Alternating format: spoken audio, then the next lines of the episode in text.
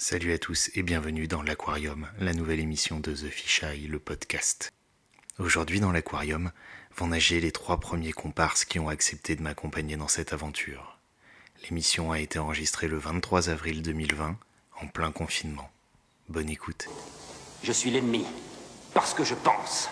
Parce que j'aime lire, parce que je suis pour la liberté d'expression et la liberté de choix. Je suis le genre de mec qui aime aller dans un bon resto et qui se demande s'il va prendre une côte de bœuf ou un pavé de rumsteak géant avec ses frites mayonnaise. Je veux faire du cholestérol, je veux bouffer du bacon, du beurre, des montagnes de fromage, je veux fumer un bon cigare de la taille de la Tour Eiffel dans un coin non fumeur. Je veux courir tout nu dans les rues, le corps barbouillé de ketchup en lisant Playboy. Pourquoi? Parce que j'en aurais eu envie tout d'un coup. Ouais mec. Bienvenue à tous, une édition un petit peu spéciale du podcast aujourd'hui parce que pour la première fois, on est quatre autour du micro, enfin on est plutôt quatre euh, tous derrière notre ordinateur éparpillés un petit peu partout aux quatre coins de France euh, et de Belgique. Nous avons David, Fifi Routine et Sam Bender, euh, trois habitués du Twitter littéraire qui ont accepté de participer avec moi à cette petite interview. Un peu stressés tous et on va commencer par vous les présenter. David? Bonjour à tous. David Werner, donc suis sur Twitter, j'écris beaucoup sur les réseaux sociaux, euh, quasi exclusivement d'ailleurs. Hein. Pour quelques petits trucs que j'écris de mon côté, euh, je publie tout sur les réseaux sociaux et, et quelques plateformes. Euh, si je dois me définir, je dirais que je suis quand même un petit peu paradoxal comme garçon. Pour vous situer un petit peu, je suis né dans un haut lieu de pèlerinage, le Puy-en-Velay, alors que je chie un peu à la gueule de tous les dieux existants dès que je le peux. Je suis né en Auvergne, mais j'aime pas y a le des dieux fromage. existants. Ouais, des dieux, des dieux qui existent dans la tête des gens, ouais. Hmm. Je t'assure. Je suis né en Auvergne et j'aime pas le fromage. euh, je suis juriste de formation et je déteste le droit. euh, je suis responsable d'un accueil général et je déteste le téléphone. Enfin, bref, je suis un paradoxe sur pattes. Euh, oui, puis je suis papa alors que j'ai toujours, toujours promis de jamais donner la, vie, d'affliger la vie à un enfant. Mais bon, c'est la vie. je suis un peu pessimiste sur les bords, vous le remarquerez, mais bon, ça c'est qu'un petit détail. Niveau écriture, d'ailleurs, vous verrez les, enfin, vous verrez. Les thèmes que j'aborde, c'est surtout la folie, le suicide, l'apocalypse, des genres de trucs très sympathiques de ce genre-là. Donc voilà, je suis quelqu'un de très positif, hein, vous, le, verrez euh, au fil de cette interview.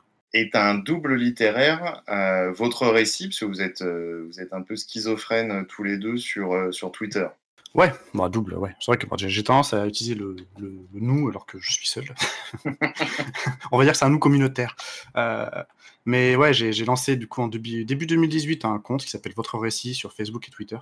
Euh, L'idée c'était de faire des, des récits interactifs. Euh, donc créer une histoire et puis les gens votent à la fin de chaque chapitre et ça influence la suite du scénario. C'était assez novateur à l'époque et j'ai fait une pause d'un an qui, a laissé la place à, à pas mal d'autres comptes qui l'ont qui l'ont repris à, qui l'ont repris, et je trouve ça sympa d'ailleurs. Euh, Il y, a- il y a le compte de Pangar qui l'a repris notamment avec des trades interactifs dans leur propre univers, et je trouve que ça enrichit euh, de façon formidable, ça permet de créer une communauté. Donc, je vous invite un petit, un petite pub à, à aller voir le, le compte de Pangar Studio sur Twitter. Ce qu'ils font, c'est vraiment super. Là, ceux qui sont autour du micro, qui vont se présenter derrière, vous, êtes, vous suivez Pangar tous? Oui. Oui. Vous, vous- vous étiez donc des adeptes de Maxime, qu'on salue, qu'on ne voit plus as- assez sur les réseaux. Exactement. Bah, Et je puis le bon. connaissais pas. mais- Pangar, c'est de la qualité aussi. hein. Non, Ouais, c'est vrai c'est que pas mal du Il n'est pas tout seul derrière, ils sont beaucoup. Ils ont Ça l'impre- j'ai l'impression qu'ils sont nombreux, ouais. Des graphistes, euh, des scénaristes, des auteurs. Non, l'auteur, il est seul. Il est seul? Avec- Il est euh, le plus pour euh, le gros de l'histoire, oui, c'est il est seul. Après, il y a quelques stagiaires de temps en temps, mais euh, pour le Fallait, il nous a bien lancé récemment, il nous a tous fait écrire.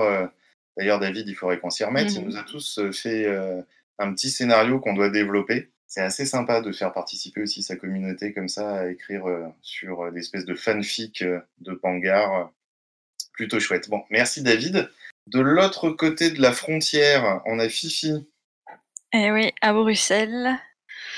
Euh, ben moi, j'ai 36 ans, je suis mariée et j'écris euh, de l'érotisme, de la poésie et de la fantaisie. Pas mal d'absurde et, et bon, j'essaie de me débrouiller tant que je peux. Euh, dans la vie, euh, j'ai fait pas mal de choses. Et euh, par commencer par euh, des études, j'ai fait un petit peu de tout parce que j'ai jamais su vraiment ce que je voulais faire. J'ai fait plein de métiers aussi différents.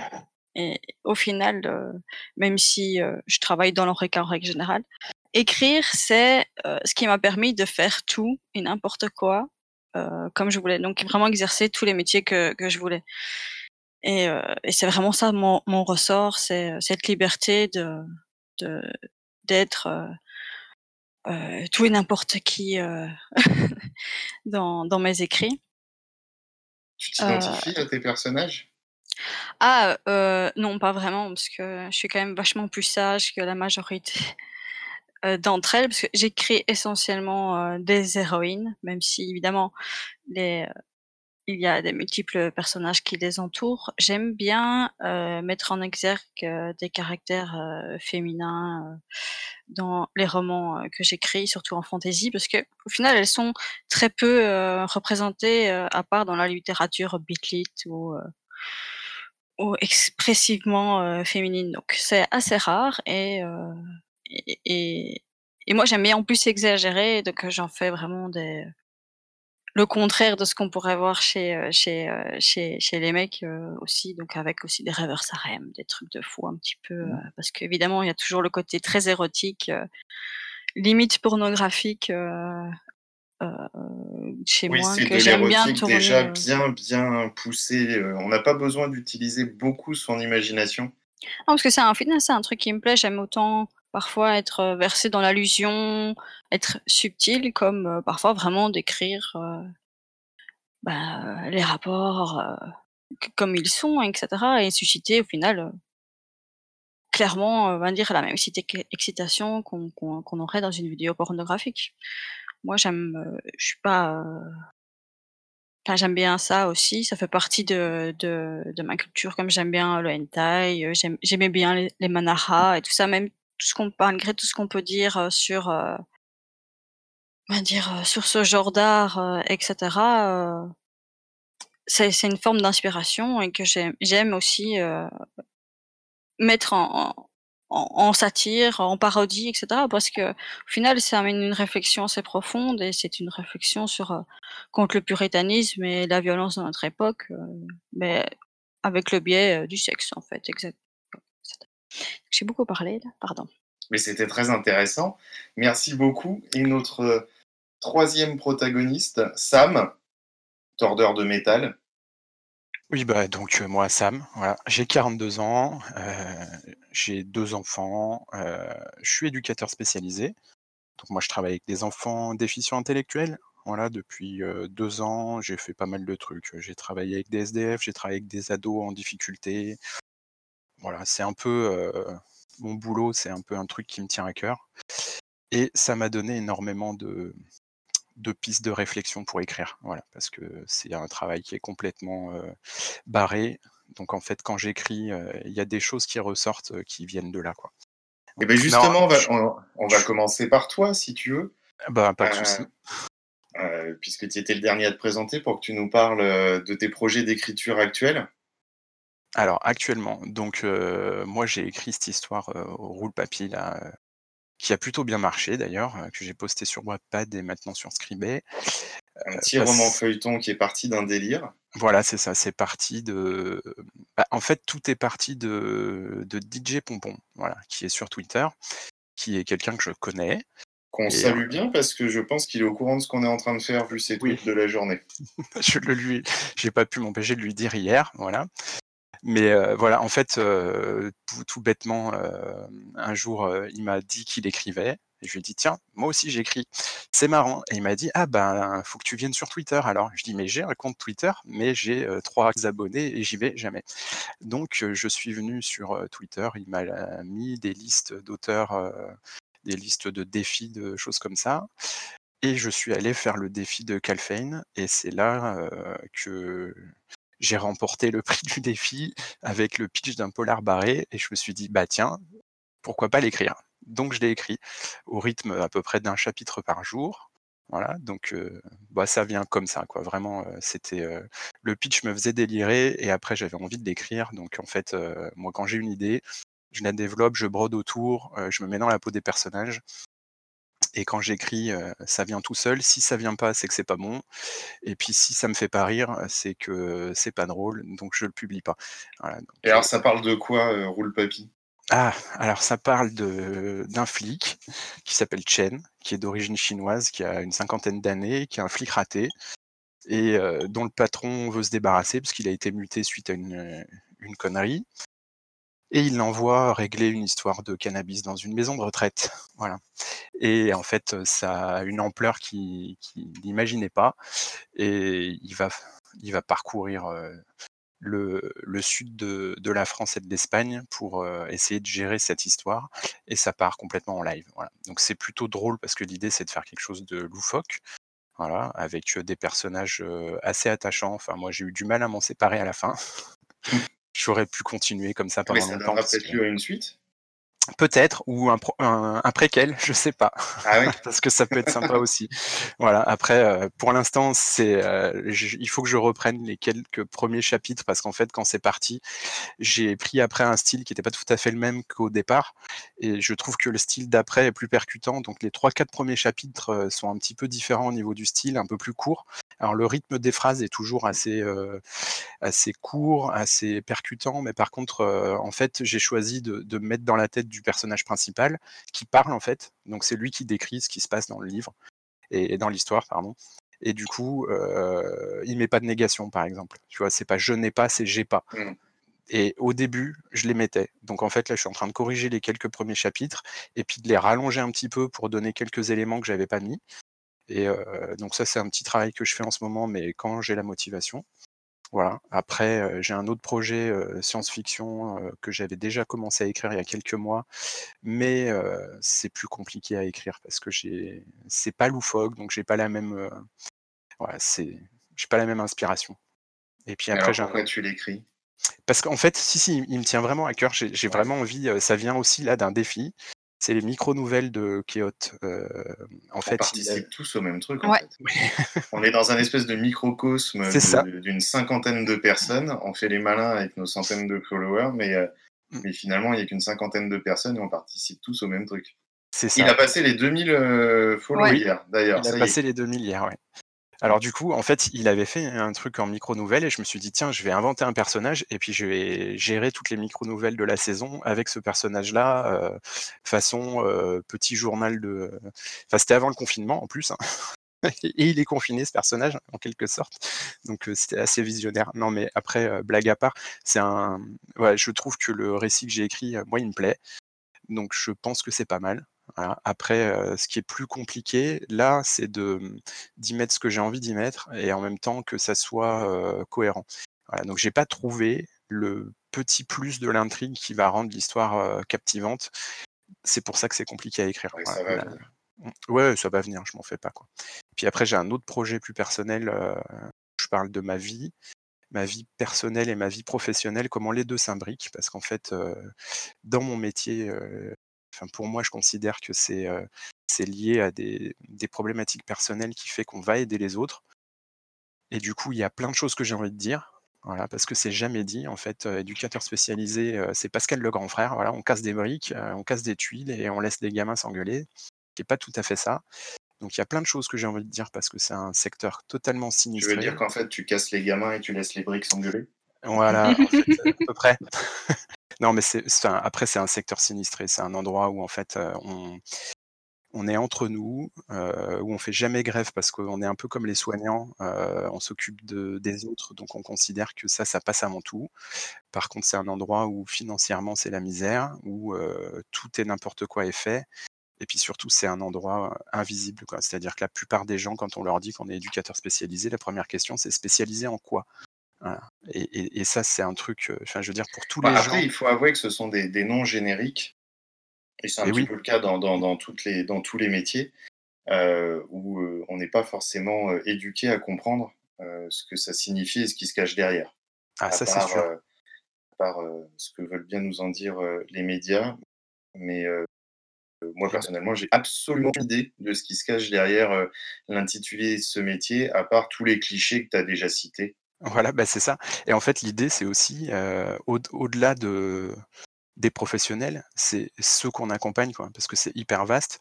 Et c'est vraiment les invisibles, c'est vraiment les gens qu'on voit pas, quoi. C'est soit, euh, enfin, qu'on voit mais qu'on veut pas voir, en fait. Les Mm. SDF, les gamins frappés, les gamins violés, les handicapés. Et, et ça, juste pour eux, en fait, euh, parce que c'est vraiment, euh, enfin voilà, c'est vraiment un super boulot et que ces, ces personnes-là, elles doivent être dans la société. Et c'est cette idée-là qui, que je veux faire ressortir. Alors, c'est le récit que je fais est assez, assez brut. Voilà, c'est pas un truc pour faire pleurer, c'est pas un truc pour enseigner, c'est vraiment quelque chose basé autour de souvenirs. témoignage. Voilà, témoignage. Ouais, ça n'a pas de valeur de recherche ou de valeur scientifique, mais par contre, j'aimerais faire comprendre à travers ça ce que c'est vraiment que ces gens et le besoin qu'il y a que ces gens-là soient reconnus dans la société. Et tu en parles à, tes collègues, aux gens qui font le même métier que toi de ce projet? Non, non, non. Non, pas du tout. Et tu leur feras relire? Je pense pas. Je, je ferai relire à d'autres personnes voilà, qui m'aident en dehors de ça, qui sont auteurs sur d'autres choses, mais pas. pas non, du coup, tu n'as pas peur du retour que ces personnes-là pourraient avoir sur, sur un roman qui raconte, un roman ou, ou un essai, hein, je ne sais pas trop quelle forme ça va prendre. Mais... sera... Non, parce qu'en fait, je... on n'est pas du même monde avec la majorité de mes collègues. D'accord. Et que du coup, c'est sous pseudonyme de toute façon, donc ils ne sauront pas forcément qu'on parle d'eux ou qu'on parle de moi. Voilà. Merci Sam. De rien. Est-ce que Fifi et David, vous avez lu au moins Roule Papy? Ou est-ce que vous avez vu le début de cette aventure J'en suis à la moitié. Là. Et puis Ginon, j'ai lu d'autres de ses textes aussi. Qui... C'est pour ça que je lui dis que il était bon. Qu'une star était née. C'est vrai Merci. On est eh en train d'interviewer une star. On passe à une autre, Fifi T'as des projets en cours? Oui, oui, la comparaison, ça fait mal. Alors, des projets, j'ai toujours des projets. J'ai mon... une saga que j'écris depuis des années et des années, qui s'appelle Akelon. J'aimerais bien trouver une maison d'édition pour euh, celle-là, et euh, c'est de la fantaisie érotique. Euh, un peu plus classique que euh, Kimora l'immortel, qui est vraiment dans la, la satire, la parodie, l'exagération, euh, etc.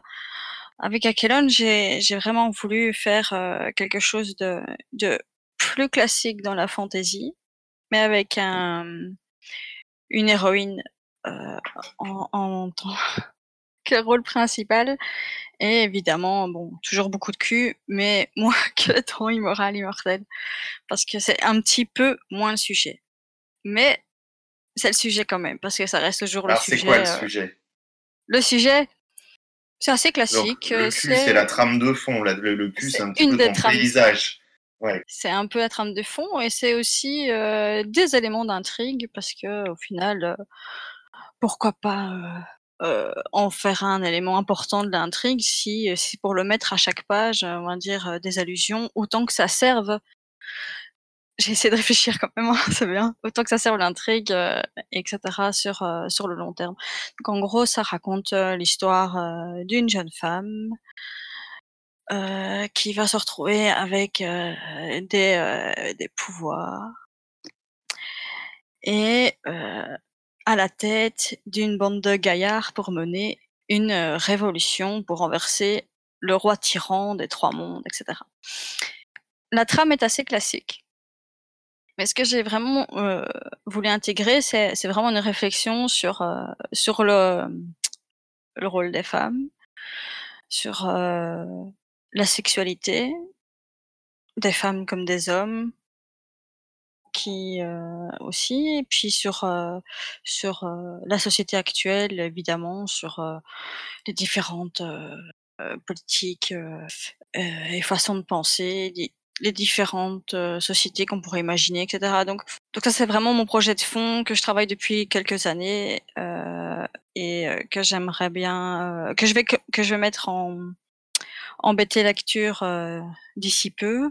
Donc ça c'est vraiment mon projet principal. Sinon, ma saga Immoral Immortel ou peut-être un one shot si jamais c'est récupéré par une maison d'édition qui serait intéressée ou si les circonstances font que euh, une ré-auto-édition me ferait euh, retravailler le texte. Sinon, Immoral Immortel, c'est l'Odyssée des Médéa. La... J'aime bien dire que c'est euh, un peu la John Wick du cul parce que c'est une réaction justement aux films hyper violents comme John Wick, que j'adore, mais qui sont encensés alors que la violence on va dire, enfin, on tue plein de mecs du début à la fin, on tue même un chien. Et, euh, et c'est totalement accepté. Non, le chien, le chien c'est triste. Le chien, Ah ouais, c'est le chien, c'est triste. Mais ce Le que je veux dire, c'est le que chien, c'est triste. t'as, je veux dire, t'as, C'est le déclencheur de le- l'histoire. John Wick, c'est, c'est, c'est, c'est un bon truc dans le style parce que c'est une parodie, John Wick. Mais je veux dire, il y a plein de films qui, qui encensent en fait ce, ce- on va dire la, la violence, on va dire le sang, on peut avoir du détail, du gore et tout ça. Et souvent, très souvent, c'est premier degré. Tu vois, je te parle pas du des, euh, des trucs euh, plus rigolos, vraiment premier degré.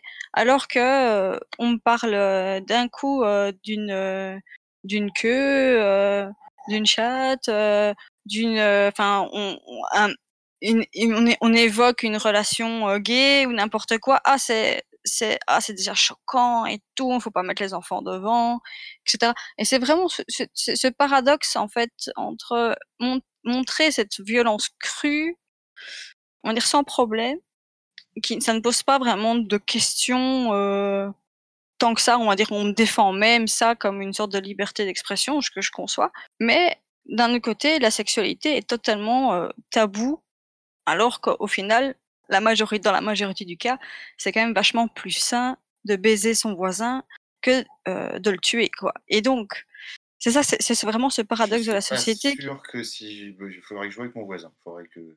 Bon, Oxley, qu'est-ce que vous diriez si on faisait ça à l'ancienne mode? Oh, c'est dégoûtant. Vous voulez dire un transfert de fluide? Non, je veux dire bander, baiser, faire crac-crac boum boum, s'envoyer en l'air, quoi Cela ne se fait plus. le fait que que que la la on va dire la, la morale réprouve davantage on va dire la sexualité je te parle même pas du viol je te parle même euh, d'aller baiser ton voisin tu vois et de le décrire euh, en détail tu vois je veux dire la pornographie tu Le vois par exemple le sexe. après, évidemment, les conditions de, de tournage des films, etc., évidemment, ça pose d'autres questions. Voilà, et, c'est ça que, que je que j'aime, on va dire, euh, mettre en exergue, c'est ce paradoxe. Et oui, dans Immorame et Mortel, elle n'arrête pas de baiser, c'est pas toujours consenti. Oui, effectivement, bah ouais, c'est comme quand on, dans les, dans les films de, de, bah, comme John Wick, qui se prend aussi plein la gueule et tout, euh, et il a mal, euh, ces, ces trucs. Mais c'est T'as ce côté, évidemment, les- évidemment, c'est c'est pas consenti, évidemment, tu vois. Et et et cette et au final, c'est la même douleur qui t'en chie, et tout ça, évidemment. Il y a des erreurs dans mon bouquin. C'est une sorte d'éjaculation précoce de tout ce que je voulais mettre, que j'ai édité vraiment, on va dire un peu brut de décoffrage. Et ça que c'est pour ça que ça mérite vraiment une réédition. Au final, pour euh, ne fût-ce que soigner, euh, on va dire le décorum, mais c'est vraiment une réaction que j'avais eue il y a, il y a trois ans maintenant, le, temps de l'écrire après un an, c'est sorti euh, l'année passée, enfin, il y a deux ans, c'est sorti l'année passée. C'était vraiment une réaction à, à, à, à, dire, à toute cette violence. Et alors, il y a ce paradoxe. Et donc, j'ai vraiment eu ce, ce déferlement pornographique et dans un contexte, évidemment, j'ai choisi un contexte mythologique euh, qui, qui s'y prête parce qu'évidemment, on va dire, on, sait bien les dieux grecs, euh, c'est pas les derniers à, à baiser, etc. Mais en fait, c'est vraiment un- une satire qui est peut-être un peu bancale, mais c'est avant tout une satire et après, c'est un truc pour faire bander, euh, exciter, tout ce qu'on veut, quoi. Parce que c'est c'est aussi un, un, un bouquin fun. Ça marche plutôt bien de ce côté-là. Euh, tu es assez gêné à la troisième page si tu portes un pantalon un petit peu serré. Ou euh, Bref. Euh, Merci Fifi. David, c'est quoi tes projets du moment? À part celui qu'on fait tous les deux et qu'on n'a pas eu le temps de finir? Oh putain, me chauffe pas. Ah, le projet du moment, euh, bah, j'ai relancé votre récit, j'en parlais tout à l'heure. Euh, j'ai commencé une petite nouvelle interactive euh, de circonstances avec un personnage que j'ai été retiré de mes cartons, qui s'appelle Elliot, personnage très naïf, pour pas dire complètement idiot. Pour le contexte, j'avais écrit une, nouvelle déjà avec lui, c'était il y a très longtemps, quasiment 10 ans, je dirais. Ouais, j'étais au lycée. J'avais un copain qui s'était suicidé. Euh, et c'était pas le premier suicide que je connaissais dans ma vie. Et j'ai eu besoin d'écrire euh, pour comprendre. Pour comprendre. Et, pour écrire, j'ai choisi l'absurde. J'ai choisi un personnage qui, voulait mourir, mais qui en fait ne savait pas pourquoi. Et qui, en plus de ne pas savoir pourquoi il voulait mourir, euh, n'y arrivait pas. Par tous les moyens, il essayait plein de trucs, il n'y arrive pas. C'est un sorte de, voyage initiatique, qui vit des scènes totalement cocasses jusqu'à arriver à un moment où il comprend que finalement il a peut-être pas tant besoin de mourir que ça. Euh, et donc voilà, j'ai repris ce personnage-là euh, pour parler du confinement, euh, pour parler de, la société, il y aura un peu de satire, ça commence un petit peu avec le, dernier épisode, il y en aura un petit peu plus au fil de l'écriture. Euh, donc je le publie actuellement sur Facebook et sur Twitter, sachant que le symptôme du virus n'est pas le même sur les deux plateformes et que les choix peuvent être différents aussi. Donc ça va donner deux histoires euh, qui vont pas prendre du tout la même direction a priori. Ouais, c'est tout Ah. l'intérêt de ton format que tu développes hein, depuis quelques années. Ouais. Ce que j'aime bien faire, j'ai- j'ai parfois fait des, des fins alternatives. Parce qu'il y a un truc qui me frustre avec les, les récits interactifs. Euh, je parle pas des livres dont vous êtes le héros ou qu'on peut faire 20 fois et on peut faire tous les scénarios possibles. Il faut un peu de temps, mais on peut le faire. Euh, mais dans le, format même que je proposais et que certains autres proposent, ce qui peut être frustrant, c'est que on fait des choix, mais on ne sait pas ce qui se serait passé si on avait fait d'autres choix. Et plusieurs fois dans votre récit, j'ai créé des fins alternatives. Euh, je me suis dit, tiens, euh, je n'ai pas pu tout faire en mode alternatif, mais au moins les fins, voir qu'est-ce qui se serait passé si au moins le dernier choix avait été différent. Et là, sur ce récit-là, bah, c'est- c'est carrément deux histoires qui vont être différentes, avec des embranchements différents et, leurs conséquences différentes. Euh, L'ambition que j'avais pour certains autres récits que j'ai sortis sur votre récit, c'était de, a posteriori, écrire les choix que n'avaient pas choisi les gens en live. Euh, mais bon, c'est tellement chronophage euh, que j'ai pas pas, fait. Mais certaines de ces histoires-là, je, pense qu'un jour je m'y mettrai et, j'écrirai différentes, histoires. Je ferai vraiment un livre dont vous êtes le héros où ah, tu fais tel choix, tu vas à telle page, jusqu'à finir le- les différents scénarios. Je dois t'avouer que moi, j'aimerais bien avoir une édition brochée de votre récit. Un jour comme ça, Ouais. une édition où tu feras euh, toutes les fins alternatives euh, avec euh, tous les embranchements possibles sous un format papier que je mettrai avec fierté dans ma bibliothèque en disant ben regardez, c'est un des dix premiers exemplaires sur les 10 millions qui ont été vendus. Ah mais je serais fier, je serais fier. J'ai Ah. bu une bière avec lui, on était en terrasse. euh, bon, il devait m'accompagner au Hellfest, il n'est jamais venu. Voilà. Mais euh, bon, ils ont annulé. Quel Hellfest qui est pour rien. Ouais, espérons, c'est un peu de la science-fiction, mais on va y croire. On va y croire. En tout cas, ce qui, ce qui va manquer, c'est le, le temps, quand même, le temps, parce que pour se lancer dans un truc comme ça, euh, waouh. Quand t'as un gosse, quand t'as du boulot, euh, et quand t'as d'autres projets aussi, parce que j'ai, j'ai, j'ai un roman, enfin un roman, une saga que, auquel je pense depuis que je suis, je suis au lycée. C'est une, une saga, une saga fantasy pour laquelle j'ai beaucoup d'ambition et, et pour laquelle je ne me trouve pas à la hauteur pour l'instant. C'est aussi pour ça que j'ai lancé votre récit et que j'écris euh, les bidouilles, les micro-nouvelles et tout. C'est tout ce que j'écris depuis quelques années, c'est une sorte d'exercice en vue de pouvoir un jour euh, reprendre euh, cette saga euh, secrète qui ne vit que dans ma tête pour l'instant. Mais, mais ouais, ouais, votre récit, il y y a- pas mal de choses à faire, notamment le tout premier roman que j'ai écrit sur votre récit, qui est un format qui est censé être plus long. Autant tous les autres récits que j'ai mis, c'était, il doit y avoir 4-5 nouvelles en tout, c'est des nouvelles qui ont un début, qui ont une fin. Autant le premier, Nouvelle Ère, euh, c'est un roman dans lequel je crois, qui me plaît beaucoup et que j'aimerais bien poursuivre, pas forcément en mode votre récit, parce qu'au bout d'un moment, les gens m'ont décroché, hein, c'est un truc qui est sorti il y a deux ans. Mais, c'est un roman que, que, que j'aimerais bien poursuivre. euh, juste pour, euh, pour, pour parler du pitch, euh, pour ceux qui ont lu Métro 2033, ou qui ont joué au jeu d'ailleurs, ça se passe dans le même univers. Ça se passe dans le même univers, et, euh, sauf que ça se passe en France, et ça se passe en Auvergne, ma terre natale, euh, dans un volcan. Euh, donc il y a eu le- l'espèce d'apocalypse nucléaire du côté de la Russie, et qui a créé un hiver nucléaire. Et du coup, les gens se sont réfugiés partout où ils pouvaient. Alors, à, Moscou, c'était dans le métro. et en Auvergne, c'était dans un volcan qui a été aménagé, puisque l'hiver nucléaire a mis du temps à s'installer. Il a fallu plusieurs mois pour que vraiment les conséquences s'en fassent sentir. Ça a laissé le temps au gouvernement de créer des, zones de secours. Donc, euh, dans les grandes villes, Lyon, Paris, euh, Rennes, il y a des métros. Ils ont, les gens sont allés dans le métro comme à Moscou. Mais dans les régions qui n'ont pas de métro, comme, euh, comme l'Auvergne, Clermont-Ferrand, bah, la seule solution, ça a été d'aménager le, cœur d'un volcan, de créer un grand complexe. Et l'histoire, c'est l'histoire d'une jeune fille qui est, qui est brillante, qui, a fait des études de sciences, et qui a trouvé une méthode pour créer de l'énergie, ce qui manque cruellement dans le contexte. Créer de l'énergie à partir du froid, forcément c'est utile vu, vu la météo. Euh, sauf que euh, le gouvernement et ses sbires, euh, les colonisateurs, on les appelle dans le ont pour souhait, ont pour ambition de quitter la Terre parce qu'ils estiment qu'elle ne sera plus jamais viable. Or, Célia et certaines personnes qui la soutiennent n'ont pas du tout envie de quitter la Terre. Ils trouvent que c'est complètement aberrant, que c'est débile, qu'ils vont tous cramer en volant. Et puis, comment on va terraformer Enfin, bref. Ils trouvent que c'est complètement con. Ils ont peut-être pas tout à fait tort. Et eux, ils veulent plutôt se donner les moyens de, de recoloniser la Terre. Et donc l'histoire du tome 1, ça va être ça, cette dualité, ce, ce conflit euh, interne dans le complexe entre ceux qui veulent rester sur Terre et ceux qui voudraient euh, utiliser l'énergie pour quitter la Terre. Eh ben, il faut y mettre. C'est pour quand? Un jour peut-être. Non, mais on veut des dates. Nous, on n'est pas, on n'est pas venu là. Les gens t'écoutent. On veut des dates. Voilà. Donc l'année prochaine. J'avais une question. Pourquoi tu as choisi un volcan et pas Vulcania? Ah oui, tiens. C'était Ouais. déjà fait. Bah ouais, ouais non mais Ça c'est un ancien président en prime. Ouais, je, sais pas, Gratos. Oscar je sais pas quand est-ce que. Stop. J'ai failli dire un truc malsain, mais. je suis désolé. Un truc malsain sur Giscard. Et attendez, hein, parce qu'après on va avoir des problèmes avec la police. Non. Pas sur les Il y anciens. a ses réseaux chez moi, donc il faut que je fasse gaffe. Non, non, mais non, pas Vulcania, parce que non, non, même s'ils ont fait des infrastructures sympas, euh, ça suffit pas pour accueillir euh, 500 personnes. Non, Quoi Vulcania, ça suffit pas pour accueillir 500 personnes. Ouais, mais si, si. Ah non, mais c'est trop proche de la surface aussi.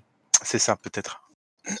Enfin, pas... Quand t'es au cœur d'un volcan, euh, t'as plus chaud. Quand je dis au cœur, ils sont vraiment euh, pas au niveau du cratère. Enfin, il y a- les niveaux les plus euh, supérieurs sont au niveau du cratère, mais le, le cœur du volcan est bien plus enfoui euh, pour se protéger du froid que ce que peut offrir Vulcania. Ouais, excuse-. Excuse-moi pour la blague. Non, non, c'est une question Ouais, pertinente. ouais. Et on va la Ouais, garder. bah, j'avais pas la ref, hein, donc. euh, Ah, ben juste Oui, parc, bah, euh, on est désolé on va dire.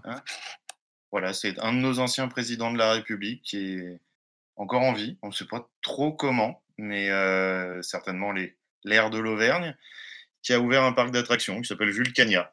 Où, euh, Ah. Donc en fait, il a fait une grande clôture autour d'un volcan, puis il a dit regardez mon volcan. Et voilà. C'était la minute tourisme. C'était la minute tourisme. Oui, venez de, de partout du globe, euh, de tous les hémisphères, visitez Vulcania, s'il vous plaît. On a besoin de relancer l'économie. Le Covid nous a complètement lessivés. N'importe quoi. Écoutez, eh, euh, et David, du coup, je, je crois que c'est toi avec tes projets, Sam aussi, qui êtes euh, les plus utilisateurs de, de plateformes. Fifi aussi, mais tu as déjà l'expérience de l'édition papier. Vous utilisez quoi comme plateforme? Alors j'ai entendu euh, Wattpad, euh, je vous vois sur Scribay aussi. Comment vous les utilisez ces plateformes? Qu'est-ce que vous en pensez? Est-ce que ça vous apporte de bons feedbacks de la part des lecteurs ou est-ce que c'est juste un endroit où vous déversez complètement ce que vous avez à écrire, ce que vous avez à dire et euh, les retours sont pas si importants que ça? Vas-y, Sam. Bon, moi, j'ai commencé par Wattpad. En fait, euh, quand euh, je me suis dit, tiens, je vais l'écrire mon truc, j'ai cherché, j'ai vu qu'il y avait Wattpad, j'ai fait un compte, je suis parti dessus. Au départ, euh, bah, il y a Calfane qui m'a lu, hein, voilà, avec un ou deux, parce que j'avais pas tant de, followers que ça euh, il y, a, y a deux mois. Et, en gros, euh, Wattpad, du coup, même si c'est pas toujours l'idéal, parce que je trouve que ça manque de, de retour, je suis quand même attaché parce que c'est là où je l'ai publié en premier, où je le publiais tous les jours. Mais après, je suis aussi allé sur Scribet parce que j'avais vu un tweet qui était passé sur. euh, je- alors, je sais plus qui l'avait passé, hein, mais sur les différentes plateformes d'écriture et j'avais trouvé sympa euh, le concept de Scribet qui est un petit peu sur euh, le réseau social. Donc, Scribet, souvent, euh, quand j'écris un truc, le premier chapitre est énormément lu bien commenté. Et puis après, ceux qui s'accrochent vont vraiment commenter, mettre des j'aime. Je trouve que c'est agréable parce que ça donne des retours et on se dit, bon, bah, ce que j'ai écrit là, finalement, c'est peut-être pas trop mal, puisqu'il y a quand même pas mal de lectures, il y a quand même pas mal de gens qui répondent. Euh, au début, je lisais beaucoup ceux qui me commentaient. Et puis après, je me suis dit, non, mais euh, enfin, voilà, je, Ouais, c'est peux pas peut-être un tout petit lire. peu Quoi. le piège à chaque fois. hein. Quand euh, quelqu'un nous met un commentaire ou quelqu'un nous lit, apprécie ce qu'on fait, on a tout de suite le réflexe de vouloir aller lui rendre l'appareil.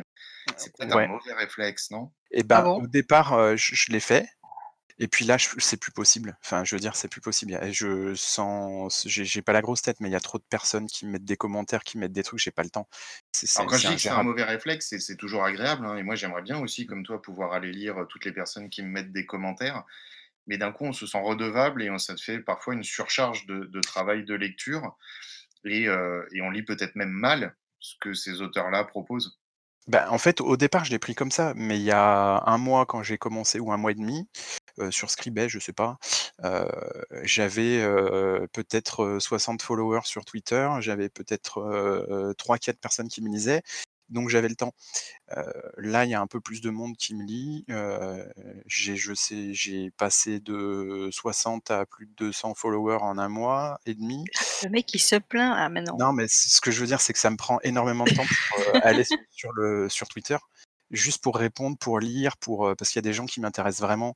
Et, et, et sur, euh, sur Scribet, du pas coup, que ce soit être euh, impoli et, euh, et, et, et dédaigneux. bah C'est justement, je, simplement, je- alors c'est l'impression qu'on te donne, c'est peut-être le sentiment que tu as l'impression de donner, mais c'est absolument pas ça. C'est c'est juste un manque de temps de, ah, de mais pouvoir to- tout lire et, et- et tout faire.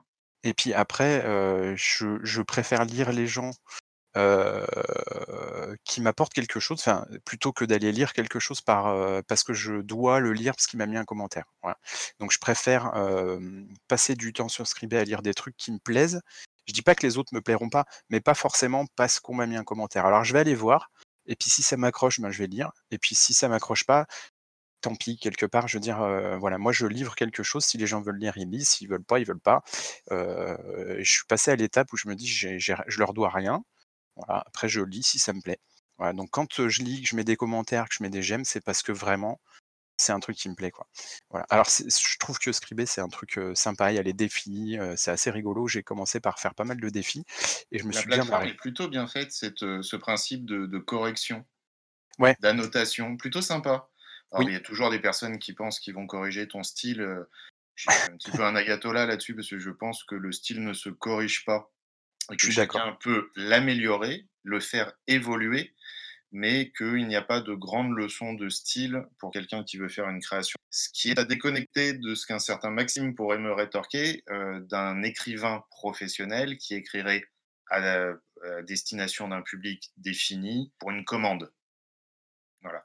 Mais quand on veut publier euh, une œuvre, peu importe le style qu'on emploie, qu'après, euh, et c'est ça que je trouve plutôt sympa sur, euh, euh, aussi, c'est de balancer son premier jet. Alors ceux, pour, ceux qui connaissent pas Scribé, dès que vous balancez un texte, un chapitre, euh, un poème, peu importe, vous pouvez choisir trois niveaux. Premier jet, réécriture et texte définitif. C'est plutôt assez ergonomique, c'est bien fait, ça lance des discussions. Euh, et les gens sont assez bienveillants, Ouais, je, trou- je trouve. Euh, pas trop donneurs je de leçons. Euh, les, les corrections, le fait qu'en plus on puisse mettre son texte en position d'être corrigé, bah nous, auteur- l'auteur fait déjà la démarche d'accepter les annotations, sinon il a qu'à aller faire un barbecue avec ses potes hein, s'il n'a pas envie qu'on lui fasse des annotations. Et on est plus enclin justement à être un peu attentif et à aider à cette, à cette correction, parfois simplement orthographique et grammaticale, puisque je vous dit que moi, les corrections de style, c'était pas mon truc. Bah, après, c'est moi, c'est majoritairement des corrections, un, une oubli de majuscule, un double espace, une faute par-ci par-là. Après, ce qui est intéressant, je trouve aussi, c'est que quand on, republie la modification du chapitre, on peut remercier les gens qui ont contribué à l'améliorer. Alors que sur euh, c'est sûr que si après tu publies le bouquin, tu vas pas remercier 50 personnes. Mais je trouve que c'est ce côté un peu réseau social qui est sympathique. Après, sur Wattpad, il y a moins ce côté-là. Mais par contre, euh, en tout cas, les gens qui m'ont commenté ou qui m'ont lu, c'est là où moi, ils m'ont donné envie de continuer. Quoi. Voilà, si on m'avait dit euh, c'est nul à chier, arrête tout de suite, je pense que j'aurais même pas continué à faire deux chapitres derrière. Quoi. Fifi? Euh, je débute en fait, euh, j'ai commencé grâce à, à Sam en fait et son euh, son euh, son défi déification Exact. C'est vrai qu'on a tous participé à ce truc-là. C'est vrai. et et que euh, d'ailleurs euh, bah j'ai eu un, un, petit succès d'estime, j'étais pas mécontente hein, donc euh, pour avoir fait ça et donc j'ai découvert un peu la plateforme euh, à, à ce moment-là. Et ce que tu viens de dire sur le fait de se mettre euh, en en différents stades d'écriture, moi j'avais directement mis bah, fini parce que je me dis c'est un concours, bah, c'est fini, tu vois, je vais pas revenir dessus. Et en fait maintenant je comprends comment ça fonctionne, donc merci Fiche. Ah oui, bah, je suis d'accord. Il a fallu que mon explication de là d'il y a 30 secondes pour que tu comprennes le principe de Scribé. Donc, eh, les mecs de chez Scribé, et les filles d'ailleurs, il faut faire euh, un petit tuto. Ah, c'est peut-être parce que pour j'ai fait, expliquer à euh, nos amis euh, du plat pays que en C'est fait il y a plusieurs Non, crans. j'avoue c'est de ma faute, j'ai fait euh, Osef euh, le tuto. hein. J'ai fait, je voulais juste coller mon texte, tu vois. Ça m'a, en fait, à la base je suis sur WhatsApp. J'ai, enfin, j'ai pas publié grand chose parce que euh, je trouve ça un petit peu mou comme plateforme, en tout cas de mon côté. Si tu fais pas de la pub toutes les 30 secondes, il Ouais, n'y y a a pas grand de monde hein. qui vient. Qu'est-ce qu'on a comme Et, heu notification, heu? et peut-être aussi que je fais trop je fais pas des trucs qui intéressent vraiment la communauté WhatsApp quand tu vois vraiment ce qui fonctionne c'est c'est peut-être plus jeune et cetera. Voilà, moi j'écris de la poésie, heu, j'écris des trucs de de cul un peu sérieux, on va dire et Ouais, mais et ça a le mérite d'exister ce ce Wattpad et de permettre à des gens qui ont pas Ah oui, bien sûr, c'est ça que heu je dis, mais c'est c'est pour ouais. je trouve que c'est les écrits sont plus plus jeunes dans le sens où c'est, hem, je veux vraiment pas être péjoratif, mais moi je m'y suis pas vraiment retrouvée dans dans mes lectures et cetera. Voilà, heu, peut-être j'ai pas bien cherché et cetera. J'ai pas fait ma pub, tout ce tout ce que je vou tout ce comme il fallait non plus, mais je je je je je trouve pas que ça correspond comme, heu, on on va dire on va dire la proposition sur, s'y sur ouais. Après j'ai j'ai, heu, j'ai des gens que je lis de temps en temps et cetera et tu es content de les retrouver, mais voilà et sur Scribd, je trouvais que c'était peut-être déjà un peut-être un petit peu plus mature. Après c'est, c'est peut-être aussi le cercle dans lequel je tombe, hein, ça voilà, j'ai pas vraiment été voir plus loin. Mais, heu, je sais pas, C'est vrai que Scribd ces derniers un temps, on a retrouvé tout le Twitter littéraire, enfin en tout cas le Voilà, Twitter donc littéraire qui est autour là de communauteurs et cetera. donc, à voir si je vais migrer tous mes textes là-bas, si je vais en ajouter des nouveaux ou pas, voilà. Parce que j'avoue ma grande fainéantise aussi, donc, c'est, quand je c'est aussi un peu de ma faute si, si j'ai j'ai peu de vie. Donc c'est vrai que, heu, à l'heure actuelle, heu, si si tu penses pas, heu, sur plusieurs dimensions, on va dire tes propositions. Et à moins d'avoir un talent inné comme notre chef Sam Bender qui débarque et rafle la mise avec, heu, quelques vues et quelques pétards et bien, effectivement, c'est quand même pas mal de travail si tu veux être visible sur l'une ou l'autre plateforme comme dans l'auto-édition. Et c'est un travail de tous les jours sur tous les réseaux et je sais pas si, heu, si si vraiment, heu, je fais le nécessaire. C'est vraiment du petit travail de fourmi petit à petit, heu, qui qui qui qui se fait plus sur Twitter, on au final, je m'amuse plus sur Twitter à faire de l'instantané que sur, du, sur du long terme, sur les plateformes au final. David? Voilà. On t'entend pas? Je suis là, c'est normal, je bois les paroles de de Sam et de Fifi. Oh là là. Tu es trop gentil. Non, mais c'est vrai, c'est intéressant. Et du coup, ouais, par rapport aux plateformes, moi Wattpad, je l'utilise vraiment comme un comment dire? Pour le blog que je comme le blog que je n'ai pas eu le courage de finir. C'est vraiment la plateforme où je mets tous mes textes depuis 2 ans et je me préoccupe pas du tout de l'aspect, heu, communautaire. Heu, c'est vraiment, voilà, si je dois renvoyer un un lien vers un texte, je balance le lien Wattpad et point, quoi. Heu, parce que niveau communauté, heu, j'ai essayé de m'y impliquer, d'aller voir ce qui se passe, heu, bon ça ça me correspond pas, on va dire, ça me correspond pas du tout. La seule œuvre que j'ai lue et vraiment appréciée sur Wattpad, c'est La mécanique du temps de Carole, Carole avec un K underscore SC, si je me trompe pas. C'est un roman fantasy, non, fantastique plutôt, fan fantastique historique, qui se déroule en parallèle entre la Seconde Guerre mondiale et l'ère moderne avec des des qui permettent de voyager dans le temps. Heu, j'ai vraiment trouvé ça sympa, les personnages sont très attachants, donc heu, je tenais à le souligner parce que sur Wattpad, c'est le seul truc, heu, vraiment bien que j'ai pu trouver. Plus récemment, je suis allé sur Scribd à l'invitation de Sam justement pour son défi, défi d'éification auquel j'ai participé et je pense que je vais m'y mettre, prochainement, je je vais si je suis pas feignant, heu, moi non plus, je vais tenter de faire migrer ce qu'il y a sur Wattpad vers, heu, Scribd, ne serait-ce que parce que Wattpad est aussi pas mal buggé, je trouve. Heu, quand on publie ou même avec les notifs, je trouve qu'il y a pas mal de bugs sur l'appli téléphone et sur le site. Scribd, ça me paraît bien plus stable, donc je pense que je vais mettre, tous mes textes dessus et le la fonctionnalité de correction, de relecture est vraiment sympa. Ouais, je trouve le le la gestion des chapitres aussi, quand tu veux rajouter alors moi qui publie surtout des poèmes en ce moment, heu, plutôt sympa de pouvoir rajouter, heu, rapidement quelque chose que tu as écrit. Le la la plateforme est plutôt bien, on est je crois qu'ils ont ils viennent de dépasser les 40 000 à peine, hein, c'est ça? Inscrits. Ouais, je crois. Seulement? Ils ont tweeté comme des malades heu, la semaine dernière. Donc c'est une petite communauté. Ça réagit plutôt bien, les les gens sont plutôt sympas. Après juste pour, heu, Scribd, ce que je trouve moi d'intéressant, c'est les défis. Tu vois? Ces défis-là, où tu parce que ça te met en lien avec plein d'autres gens. Je trouve ça vraiment intéressant. Et moi, je suis tombé sur un des premiers défis avec une grosse faute d'orthographe dedans. C'était euh, un truc sur un super-héros. Et la phrase, c'était si vous auriez un super pouvoir, ce serait lequel? Et du coup, je me suis dit, bah, ça serait le pouvoir euh, d'avoir un Becherel dans la tête. un texte là-dessus.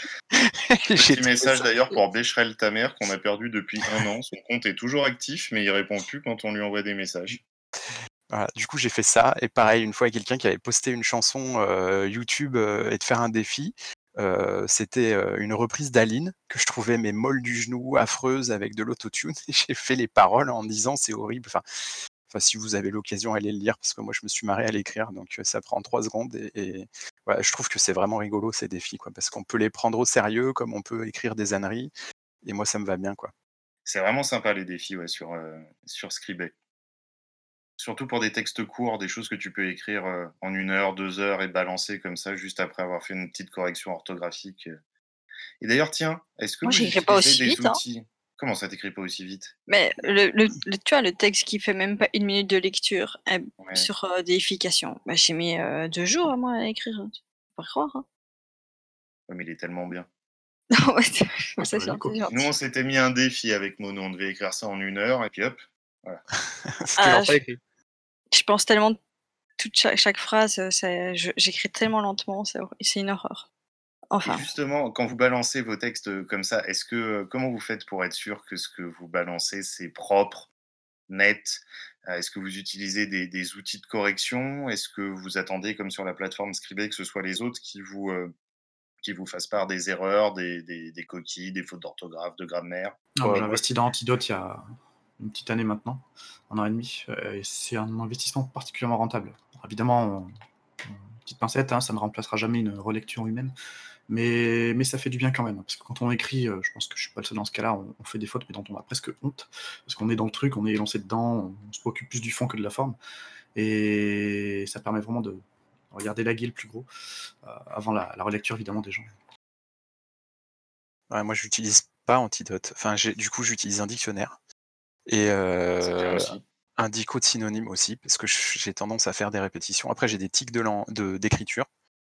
Je... Donc, en fait, une fois que j'ai écrit, euh, j'écris sur euh, un autre support. En général, j'écris pas sur euh, Scribd ou Wattpad.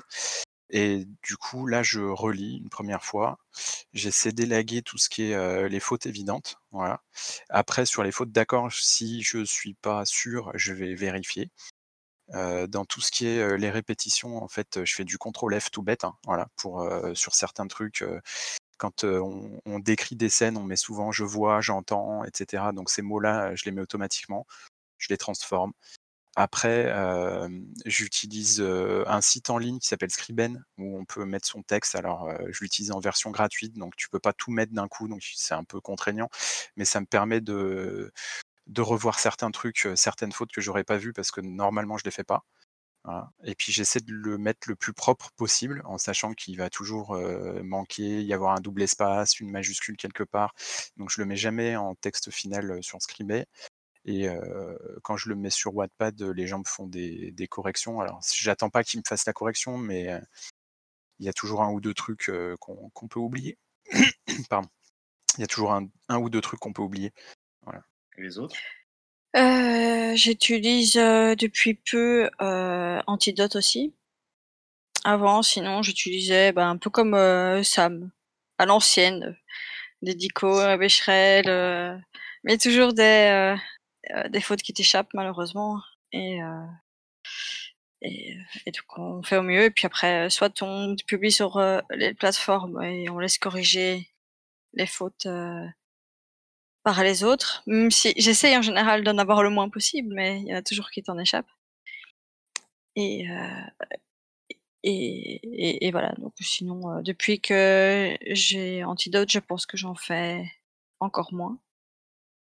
Et puis vu que c'est un travail de, de, de chaque jour, euh, au final, on finit aussi par faire euh, moins de fautes, euh, plus on écrit. euh.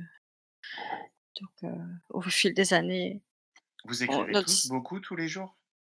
Euh, Ça vous prend du temps sur vos journées? Vous consacrez du temps tous les jours, un peu comme une astreinte, ou, euh, ou c'est quand ça vient comme ça? Ah, moi, c'est Alors quand je- ça vient. Enfin, je veux dire, je- je- je- j'écris euh, quand j'ai écrit euh, Roule Papy, j'essayais de m'astreindre à le faire une fois par jour pour euh, contenter les gens qui me suivaient. Et puis quand j'avais pas d'inspiration, euh, je commençais à écrire, je laissais tomber.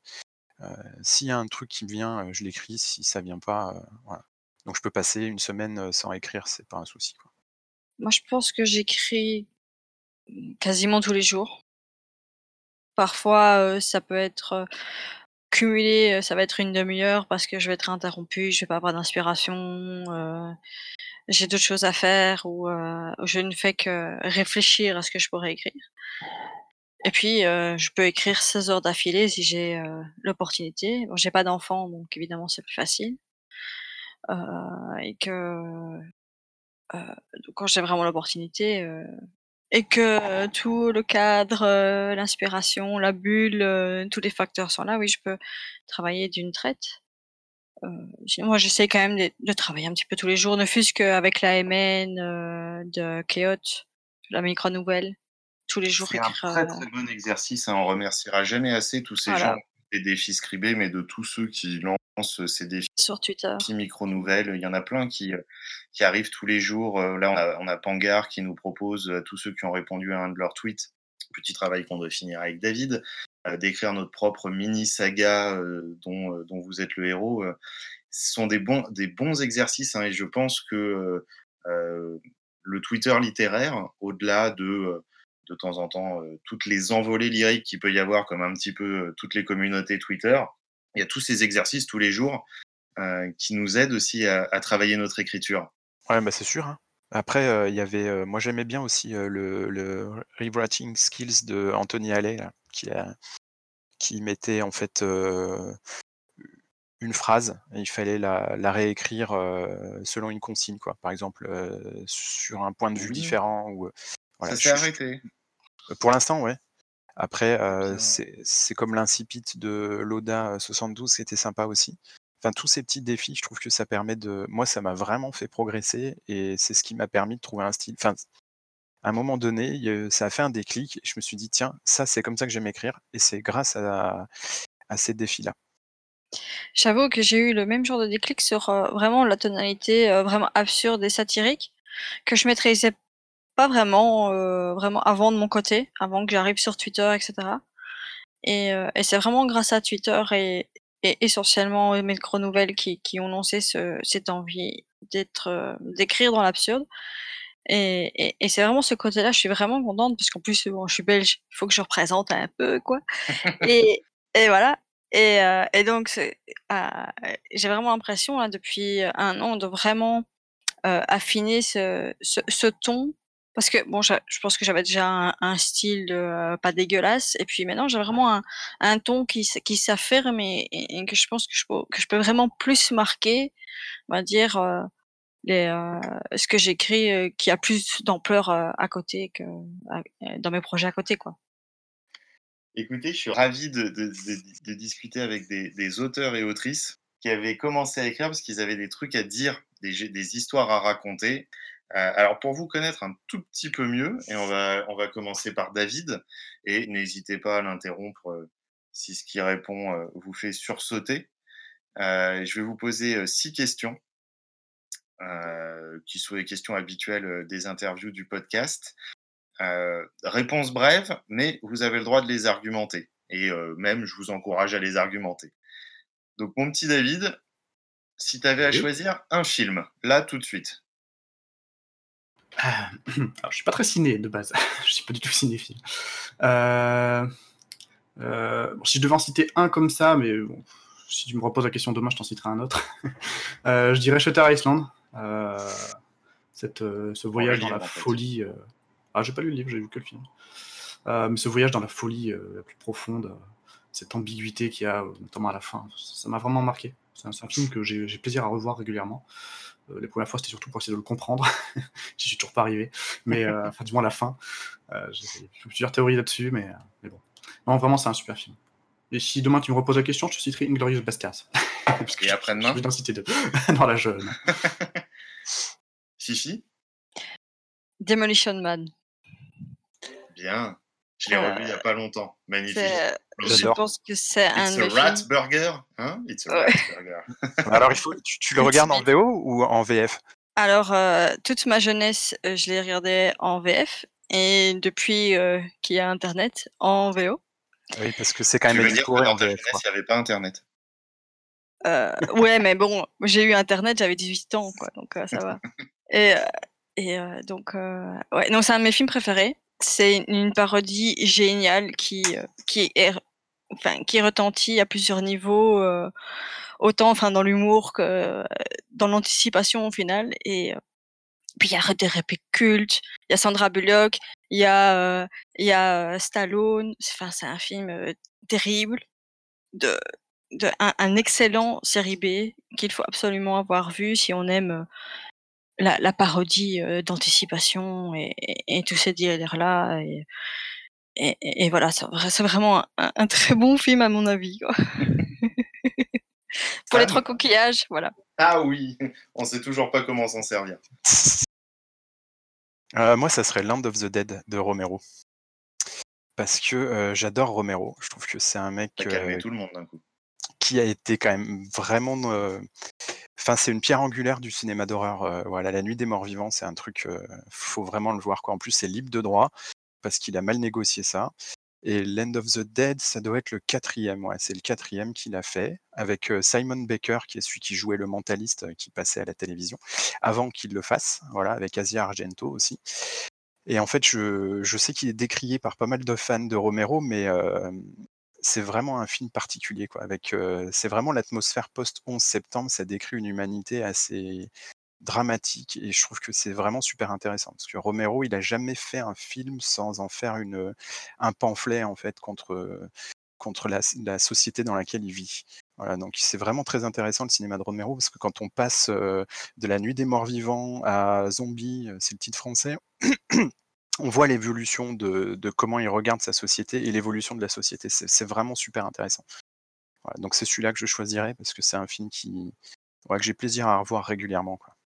Et ben, du coup, on va enchaîner avec toi. Est-ce que tu peux nous citer une chanson ou une musique? Ah, Pas un Là, compositeur ou un groupe, hein Une ouais, ouais, chanson alors ou une c'est musique c'est- vachement compliqué parce que moi je vis dans la musique depuis que je suis gosse. euh, mes parents sont musiciens, euh, toute ma famille est dans la musique. Que moi qui n'y suis pas. Alors moi je vais citer euh, le Requiem de Mozart, voilà, joué par Arnoncourt parce que c'est important en fait. euh, qui conduit le Requiem parce que c'est une façon de le jouer euh, baroque qui n'est pas celle qu'on avait dans les années 60 qui était hyper lente. Et, et voilà, moi quand j'écoute ça, je suis plus là, quoi. Vraiment, je trouve que c'est une des pièces classiques vraiment les plus abouties. J'écoute plein de trucs, hein. j'écoute du métal, j'écoute du rap, j'écoute euh, de l'électro, j'écoute euh, de la pop, enfin vraiment pas mal de trucs. Mais, euh, mais ça, euh, je crois que si je devais euh, prendre qu'un seul truc, je prendrais ça. Quoi. David? Ouais. Euh, moi, je dirais Pinkwater d'Indochine. Indochine, c'est un groupe que, que j'affectionne particulièrement. Euh, et c'est vraiment la chanson que j'aimerais qu'on mette à mon enterrement. Ça peut paraître bateau dit comme ça, mais pour Ouais. situer le concept, le contexte, pardon. euh, quand j'étais ado, j'écoutais beaucoup Zégut. Je l'écoute encore d'ailleurs, mais je l'écoutais Mm. toujours euh, le soir avant de m'endormir à 22h sur RTL2. Je sais pas, je sais pas si c'était encore. Ouais, si c'était RTL2. Euh, j'écoutais à la radio avant de m'endormir. Bon, c'était une période compliquée, comme souvent à l'adolescence. J'étais tout seul dans ma chambre à chialer, en repensant à, cette fille qui ne voulait pas de moi et à ces connards qui me pourrissaient la vie. Et, et quand les premières notes ont retenti et les premiers mots euh, ont été prononcés, je ne saurais pas trop expliquer pourquoi, mais ça a résonné en moi comme jamais une chanson l'avait fait. J'ai eu l'impression d'être compris. Ça peut paraître complètement con dit comme ça, mais j'ai eu l'impression d'être compris et, j'ai eu le sentiment que je pouvais partir en paix. C'est un peu glauque, hein, je sais, mais, mais j'avais des envies un peu suicidaires et en écoutant cette chanson, je me suis dit, bah, en fait, je peux partir en paix maintenant. Et, j'ai eu l'impression qu'il suffisait que je fasse écouter cette chanson à mes proches pour qu'ils me comprennent et pour qu'ils sachent pourquoi je partirais. Bon, euh, évidemment, je suis resté, sinon je serais pas là à vous parler. Euh, donc c'est pas la, plus, la période la plus gaie de ma vie, mais c'est une... ét- étrangement, c'est une chanson qui m'a donné envie de partir. Mais si je l'avais pas écoutée, peut-être que je serais vraiment parti. C'est un peu que j'avais dit depuis le début, hein, je suis paradoxal. Mais j'ai toujours cette certitude que si je l'avais pas écoutée à ce moment-là, bah, peut-être que j'aurais été dans une tellement une posture d'incompréhension que peut-être que j'aurais fini par euh, tenter un truc un peu con. Euh, et bon, enfin bref, après j'ai beaucoup réfléchi sur le, le suicide parce que. Bon, chose- Réécoute-la tout de suite. Non, ça va aller. Non, mais voilà, par rapport au suicide, euh, j'ai j'ai eu des envies suicidaires, mais mais du jour où j'ai connu le suicide, c'est-à-dire, j'en parlais tout à l'heure, où, où des gens que je connaissais, que j'appréciais dans ma famille et parmi mes amis l'ont fait, ben, ça coupe l'envie. C'est c'est con, hein, mais quand on, quand on le vit, on se rend compte qu'on, à quel point on peut être con de vouloir faire ça. C'est un avis, un avis personnel. Fifi, tu nous remontes un petit peu le moral? Euh, ouais, parce que moi j'ai pensé à Kalachnikov de Goran Bregovic.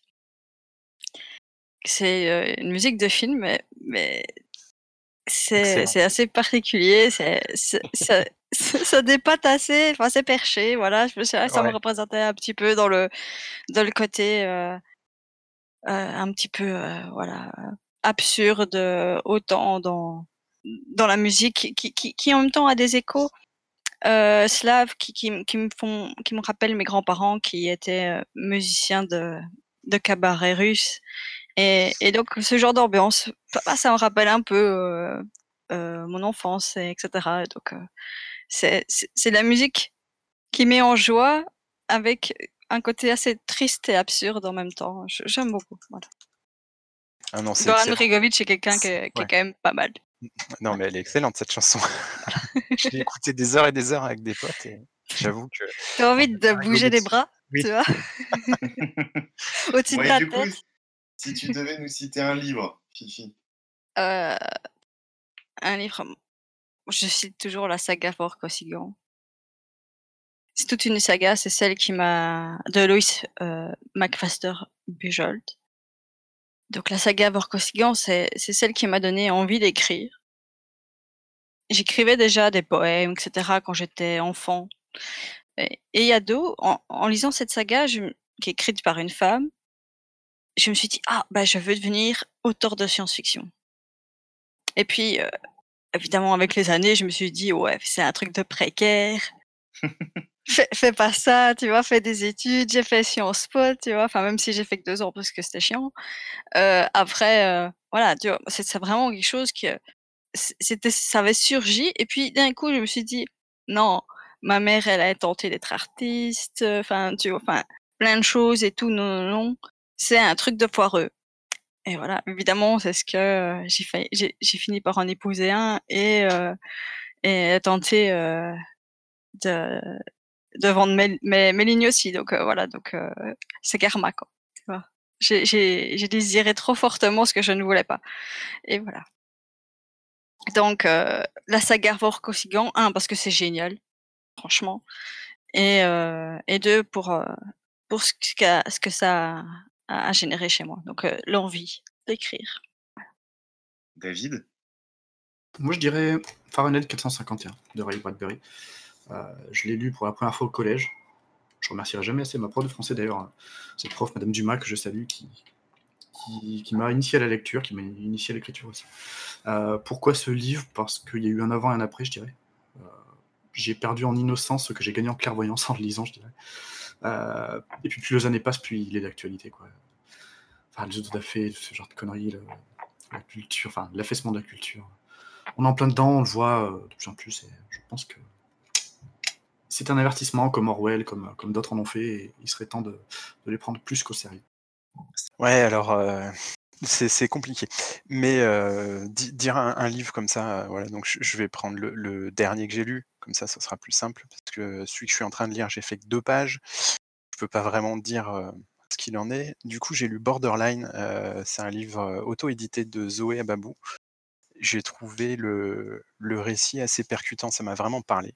C'est un truc qui parle de Travis, qui est un ado américain avec son frère, sa sœur jumelle, pardon. Et en fait, c'est à la fois un, récit initiatique. Alors, c'est le premier tome. Il y en aura six autres, si je me trompe pas, six ou sept autres. En fait, on suit. C'est la première personne, donc c'est on est vraiment dans l'esprit de ce garçon. Et en fait, on suit son histoire torturée, on plonge avec lui. Et, c'est vraiment. bah, moi, franchement, c'est le premier livre auto-édité que je lis. Et je pensais pas que dans l'auto-édition, il pouvait y avoir des, auteurs qui, soient. Enfin, c'est vraiment. Je suis désolé de le dire, hein, c'est que je ne connaissais pas l'auto-édition il y a encore six mois. Et, je trouve que là, bah, franchement, ça me donne envie de continuer. Donc là, j'ai acheté plein d'autres bouquins en auto-édition. Et parce que je pense qu'il y a vraiment des super auteurs là-dedans. Et, bah, pour le coup, là, ce livre, moi, je vous encourage à le lire. C'est vraiment, en fait, on, essayer de sortir de l'enfermement dans lequel on veut nous emmurer. C'est, c'est ça. En fait, ce bouquin, c'est aussi à la fois un moyen pour elle de s'exprimer, pour dire, vous avez des rêves, vivez-les, restez pas enfermés, même si ces rêves, en fait, parce que là, le garçon en question, ça va très mal finir pour lui. Mais par contre, il vit tout à fond parce qu'il veut pas être enfermé dans une existence dans laquelle on, l'attend. Les carcans imposés par la société, c'est pas possible. Et je trouve que c'est vraiment quelque chose qui m'intéresse, cette histoire de se dire, voilà, on, essaie, on attend de nous quelque chose, et, euh, et ben non, pas forcément. Quoi. Voilà. Et du coup, c'est celui-là que je, vais- que je cite. Bon, et du coup, je vais moi commencer par toi pour les trois questions de la fin. Alors, la réponse rapide. Quand Oui. tu étais petit, Sam, c'était quoi ton rêve? Ah, je voulais être euh, astronaute. Fifi Omnipotente. David? Volcanologue. Ah, et du coup, euh, et pas président de la République pour faire des parcs euh, sur euh, les, les volcans, par contre. Si, mais pour savoir de quoi je parle quand je veux en faire un. Et maintenant que t'es grand, David, c'est quoi ton rêve? Ah là là là là. Euh, la liberté. La liberté. Déjà, je trouve que. Alors, je parle pour moi, hein, je sais bien que c'est pas le cas de tout le monde, mais là, pendant ce confinement, euh, je l'expérimente. Euh, le fait de pouvoir faire ce qu'on veut quand on veut, un peu se lever, quelle heure qu'on veut, lire, lire, regarder ce qu'on veut quand on veut. Enfin bref, j'expérimente. euh, Est-ce que c'est ça la liberté? Pour moi, c'est ça, ouais. Ah, c'est totalement ça. Pour moi, c'est ne pas devoir se lever pour aller faire un truc qu'on n'a pas envie de faire. C'est c'est ne pas dépendre de l'argent. C'est bon, c'est un rêve, hein, c'est un rêve. Mais pour moi, c'est ça. Voilà, c'est être libre, ne plus dépendre de rien, de l'argent, euh, de regard des autres, tout ça. C'est juste la liberté. Quoi. Sam C'est quoi ton Ah. rêve maintenant que t'es devenu grand? Ah, je vais pas faire très original, mais je suis assez d'accord avec David. Enfin, je veux dire, euh, le confinement, ça remet quand même beaucoup de choses en perspective. Et, je trouve que ce qui me manque le plus, c'est les autres. Et puis cette liberté-là que j'ai découvert, euh, parce que moi je suis confiné depuis plus longtemps que tout le monde, ça fait depuis le mois de janvier, pour des raisons personnelles. Mais euh, je, trouve que ça m'a permis de découvrir au travers de l'écriture quelque chose que je connaissais pas avant. Et c'est ça que j'ai envie de faire, quoi. C'est-à-dire de- d'écrire, de, voilà, publier, j'en sais rien, mais en tout cas de, de partager euh, tout ça et d'être libre. Fifi Mon Dieu, qu'ils sont sérieux. Moi, j'ai envie de juste de, de faire rire et rougir les gens, je crois. C'est ça ton rêve aujourd'hui Ouais, Rougir les gens. faire rire et faire rougir les gens. C'est Oui, je sais bien. C'est c'est- c'est déjà plus à ma portée. euh, C'est quelque chose que, que, que je peux faire. Et c'est ça Et, qui te et fait pour moi, c'est c'est non, ça c'est ma vessie trop pleine. Mais euh, non, non, franchement, non, c'est bien. Mais pour moi, la liberté, c'est pas euh, c'est pas c'est- enfin c'est pas se lever à c'est pas se lever quand on veut quoi. C'est après euh, c'est c'est une forme de liberté, c'est une forme de facilité à avoir du temps pour penser à sa liberté. Mais je sais pas si c'est la liberté. C'est euh, vraiment dans, dans, dans les, dans, si on veut vraiment philosopher, pour moi, c'est pas la liberté. C'est, c'est, c'est du temps libre. C'est, c'est pas la même chose. Et, et, ça peut développer, on va dire, un mouvement libertaire. Mais ce, n'est pas la liberté. Bah, tu sais, moi, pendant le confinement, j'ai j'ai- j'ai jamais passé autant de moments pistait avec mon gamin. Ça peut paraître con comme ça, mais quand tu passes ta vie à bosser, euh, et encore, je pense qu'il y a des gens qui bossent beaucoup plus que moi, mais quand tu passes ton temps à bosser 5 jours sur 7, et là aussi, il y a des gens qui bossent plus que moi, mais, mais rien que 5 jours sur 7, déjà, je trouve que il reste, il reste pas tant de temps que ça. Alors que là, depuis le confinement, où je suis tout le temps à la maison, même si je fais du télétravail, euh, je profite de lui. Je j'écris, alors qu'il y a encore euh, deux mois de ça, j'avais plus tout le temps d'écrire. Pour moi, c'est ça la liberté, c'est aussi de pouvoir profiter de ses proches, c'est c'est- c'est- c'est de pouvoir. euh, C'est pas forcément juste se lever à 9h au lieu de 7, c'est c'est- pas caricaturer. C'est c'est plus le fait de. de- Hein. Bien sûr, t'inquiète pas. Mais c'est plus le fait de pouvoir choisir ce que tu veux faire de ta journée. Ne pas avoir un contrat, même si j'aime bien mon boulot, ne pas devoir se lever pour aller faire ça. Pour... C'est juste tu te lèves et tu fais ce que tu as envie de faire quand tu te lèves. Ouais, c'est c'est vivre ses rêves, quoi. Un peu.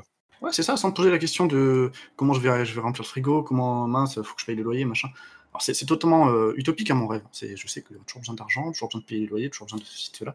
Mais voilà, moi mon rêve, ce serait un truc totalement inatteignable, ce serait juste de, de pouvoir faire ce que je veux de, de ma journée en me levant le matin. Bon, Fifi, à toi la dernière question. qu'est-ce qui fait, en dehors de ta vessie trop pleine, que tu te lèves le matin? Ah, C'était ma réponse. euh. C'est vrai? Je la garde. Mais oui. Oui, je la garde. Sam, qu'est-ce qui te Bah. lève le matin? Mon réveil. Mon réveil. David Mon fils, et j'en suis heureux. Parce que je préfère largement que ce soit lui plutôt que mon réveil. Bah, vrai. dort encore. Ça doit être, ça doit être mignon. Moi, c'est moi Sauf qui quand, l'a ça doit sauf quand c'est à 5h30 du matin, euh, je La suppose. vessie pleine. Voilà. J'en ai mis partout, papa. Bon, et maintenant je vous laisse le mot de la fin. J'ai été très, con- j'étais très contente de- d'en d'en savoir plus sur euh, David et Sam. Je les ai trouvés très émouvants alors que je m'attendais à rigoler. Et euh, même s'il y a des moments euh, plus, euh, plus fun évidemment, mais au final, c'est deux hommes assez, assez tendres, assez tourmentés par la vie, mais en même temps qui espèrent se- s'en libérer justement et aller plus loin, peut-être à travers l'écriture, à travers leurs actions dans la communauté. Et, et au final, c'est, ce fut très touchant de, de, de, de, de parler avec eux. J'ai senti leur émotion, ça, et ça m'a ému à certains moments aussi. Et donc, euh, merci Fiche euh, d'avoir permis cette euh, rencontre. euh, voilà, alors j'étais un petit peu euh, à côté de la plaque euh, du niveau émotion, donc euh, voilà, désolée. Et ça fait très, ah, ça fait un plaisir de parler avec. Les gars? Ouais. Je sais pas quoi dire. Je te laisse, David. Vas-y. Merci. Alors moi déjà, euh, Fifi, je te remercie de m'avoir initié à, à ta littérature, à ton style. Euh, L'érotisme, c'est un truc que j'ai jamais lu, qui ne m'attirait pas avant de t'écouter ce soir. Euh, et franchement, j'ai j'ai envie de te lire, j'ai envie de te lire, j'ai envie de découvrir ce que ça peut donner. Parce que moi, pour moi, l'é- l'érotisme, c'était vraiment des trucs genre Wattpad, tu vois, des trucs. euh, pff, bon. Fais gaffe à la Euh, page 6. Il n'a pas été plus loin en fait, il veut Je pas le dire, c'est pour ça qu'il veut prendre de la mouette. Mais en fait, alors pour tout avouer, euh, ton livre est arrivé à l'époque où j'ai lancé le podcast il y a un an, un truc dans ce goût-là, pas tout à fait. Euh, et tu as été une des premières euh, de qui j'ai commandé le, le bouquin. Et euh, j'avais une pile à lire d'auteurs auto-édités extraordinaires. Et, et ma femme a pris, dit tiens, je vais t'aider, je vais en lire. Et elle a pris le tien sur le dessus de la pile. Et au bout de trois ou quatre pages, elle s'est tournée vers moi et elle m'a dit c'est qui cette fille C'est bah, un, elle m'a dit c'est génial, c'est super bien écrit, mais il y a des objets qui rentrent dans des endroits où, euh, enfin bref, allez lire le bouquin, achetez-le. Euh, je passe ce message en- en- entre parenthèses. Si des auteurs auto-édités euh, vendent des livres, achetez-les. Soyez exigeants sur la qualité de ce que vous recevez et des feedbacks que vous donnez aux auteurs, mais n'hésitez pas à, à acheter les livres, c'est important. Mais voilà, donc ce, petit traumatisme euh, de ma femme qui se retourne vers moi alors que je débute un projet avec les auteurs auto-édités, que tu es en dessus de pile, euh, et elle me dit mais qu'est-ce que c'est que ces gens que tu fais rentrer dans notre maison où ils se mettent des objets dans tous les trucs. Euh, c'est resté, c'est resté. Et à chaque fois que tu likes un tweet ou un machin, bah, je dis tiens c'est la routine et elle me répond ah bah oui c'est la dame qui met des objets dans les gens. Oui. voilà. On, on t'a coupé, David. Je suis désolé que ça ne t'empêche pas quand même d'aller découvrir la littérature euh, érotique. De Merci David. Au contraire, et par rapport à, à Sam aussi, euh, c'est vrai que c'est touchant de découvrir un- quelqu'un qui- d'un métier. Moi, je suis au service du public, je suis, je suis fonctionnaire territorial, mais pas de cette façon-là. Je suis pas dans le social, je suis vraiment quelque chose de plus général, même si je, je gère un point d'accès au droit où je vois des choses. Enfin, je, je, je- je reçois des gens qui doivent ensuite. euh, Enfin, qui sollicitent des, juristes pour des, choses qui peuvent être terribles. Mais, là, le, contexte dans lequel tu évolues, euh, je trouve ça magistral. Enfin, magistral, je sais pas si c'est le mot, mais euh, c'est- magistral parce que c'est vraiment l'humain d'abord. Je, je reprends pas un slogan politique du tout, mais c'est l'humain d'abord. Et quand tu, parles de tes, collègues qui veulent soigner les gens, ça me fait un peu penser à certains, certains hurluberlus qui, par idé- idéologie, veulent, euh, veulent soigner les gens qui ne qui pensent pas comme eux ou qui ont d'autres mœurs que les leurs. Euh, bah non, non, il y a des gens qui ont juste besoin d'être accompagnés. Et ça, je pense que c'est un bon message que j'ai retenu. Faut, faut, faut pas vouloir faire rentrer les gens comme on voudrait qu'ils soient.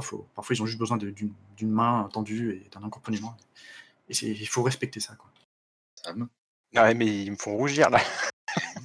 non, alors après, euh, je, suis- désolé, je, je vous connais pas euh, en tant qu'auteur euh, par vos écrits. Voilà. Après, moi, je, suis séduit par ce que vous écrivez sur Twitter. Euh, J'ai une liste de lecture qui s'allonge de jour en jour. Donc, euh, je, vais faire euh, je vais aller vous acheter. voilà. Par contre, effectivement, c'est voilà. Moi, en, en, venant sur Twitter, je m'attendais à rien. Et en fait, mais je trouve ça excellent, quoi. C'est-à-dire cette communauté, moi, je m'éclate vraiment. je vais lire à droite à gauche et puis je m'attarde vraiment à la personnalité des gens, de ce qu'ils mettent sur, sur Twitter pour me dire tiens, ça c'est intéressant ce qu'il dit, ça ça me plaît, sa personnalité elle est pas mal. Donc là je vais aller prendre son bouquin. Voilà. Donc en fait, là par exemple, j'ai été prendre celui d'Alexandre Page, Partir c'est mourir un peu, parce que je trouve que c'est quelqu'un je sais pas, il y a une sorte d'humanité qui ressort dans ce qu'il dit. Alors ça, il euh faudra que tu nous en parles, parce que moi, je le connais depuis que j'ai commencé aussi le Twitter littéraire, et en fait, j'ai un vrai souci avec le titre de son livre qui est formidable, mais c'est qu'à chaque fois, j'ai Coluche pointe et qui me dit partir, c'est crever un pneu. Et, et, du coup, je n'arrive pas à me lancer, et à chaque fois, parce que c'est génial, et en plus, il écrit des trucs extraordinaires sur Twitter, on sent que la communauté le suit. Tous les gens qui ont lu son livre sont unanimes de dire que c'était formidable, etc. Et à chaque fois qu'il met sa couverture sur Twitter, moi j'ai Coluche qui apparaît, recta, et hop, partir, c'est crever un pneu. Désolé. Ouais, mais tu, tu vois, c'est euh, voilà, moi c'est vraiment parce qu'il mettait comme tweet, euh, comme chose comme ça que ça m'a attiré. Pareil avec Alexandra Bord et puis euh, Le vent emporte les hurlements que j'ai commencé, je suis à 1%, donc voilà, ou Keot avec éclat de silicium. Enfin, c'est c'est comme ça que je découvre des choses que j'imaginais même pas, et je trouve que c'est super bien parce que ça, enfin voilà, on n'est plus dans ces carcans qui peuvent être parfois enfermants de certains auteurs qui vont séduire un public avec toujours le même texte, toujours le même type d'histoire. Là, c'est vraiment, enfin du coup, je trouve ça super intéressant et je suis vraiment très heureux. Et du coup, je remercie, mais alors un million de fois DJ Pompon, parce que sans lui, je ne serais jamais là. Et que, voilà, même si je lui dois pas ce que j'écris, en tout cas, je lui dois d'avoir découvert cette formidable communauté dont tu, vous faites tous les trois parties. Et dont je me lasse pas de vous lire tous les jours vos tweets et puis d'aller voir ce que vous écrivez à droite à gauche. Merci. Merci. Merci à tous les trois. Merci, Merci. d'avoir accepté Merci, de participer à cette première conversation un petit peu improvisé. J'espère que ça plaira à tous les gens qui vont euh, écouter. En tout cas, je suis sûr qu'ils auront passé un bon moment euh, à vous découvrir et à découvrir les personnes qui sont derrière les textes que vous écrivez et comprendre pourquoi vous les écrivez et pourquoi ça part largement en cacahuète euh, tous les soirs sur euh, Twitter. Et j'ai dit cacahuète parce que je j'ai peut-être pas le droit de dire couille. Euh, voilà. Mais, et j'ai hâte de vous retrouver par écrit sur Twitter. Merci vraiment sincèrement d'avoir participé à, à, ça. J'espère qu'on va faire des milliers d'écoutes. Ça va être un truc euh, extraordinaire. Prenez du bon temps, restez confinés, toussez dans votre coude. Et d'ici à ce qu'on se retrouve euh, sur Twitter, n'oubliez pas, soyez heureux. Et ça, c'est la référence ultime à Demolition Man. Bim euh, Je sais pas si vous êtes au courant, mais il n'y a plus de. Il n'y a plus de papier toilette. Vous, vous avez dit papier toilette? Oh, au XXe siècle, ils utilisaient des poignées de feuilles de papier pour ce que vous savez. Je suis bien content que ça vous amuse, mais là où devait y avoir du papier toilette, il y a une sorte d'étagère avec trois coquillages dessus. il ne sait pas se servir des trois coquillages. Euh, je conçois que ça puisse être déroutant. Voilà, j'espère que cette première émission vous a plu et qu'il y en aura beaucoup d'autres. À très bientôt dans l'aquarium.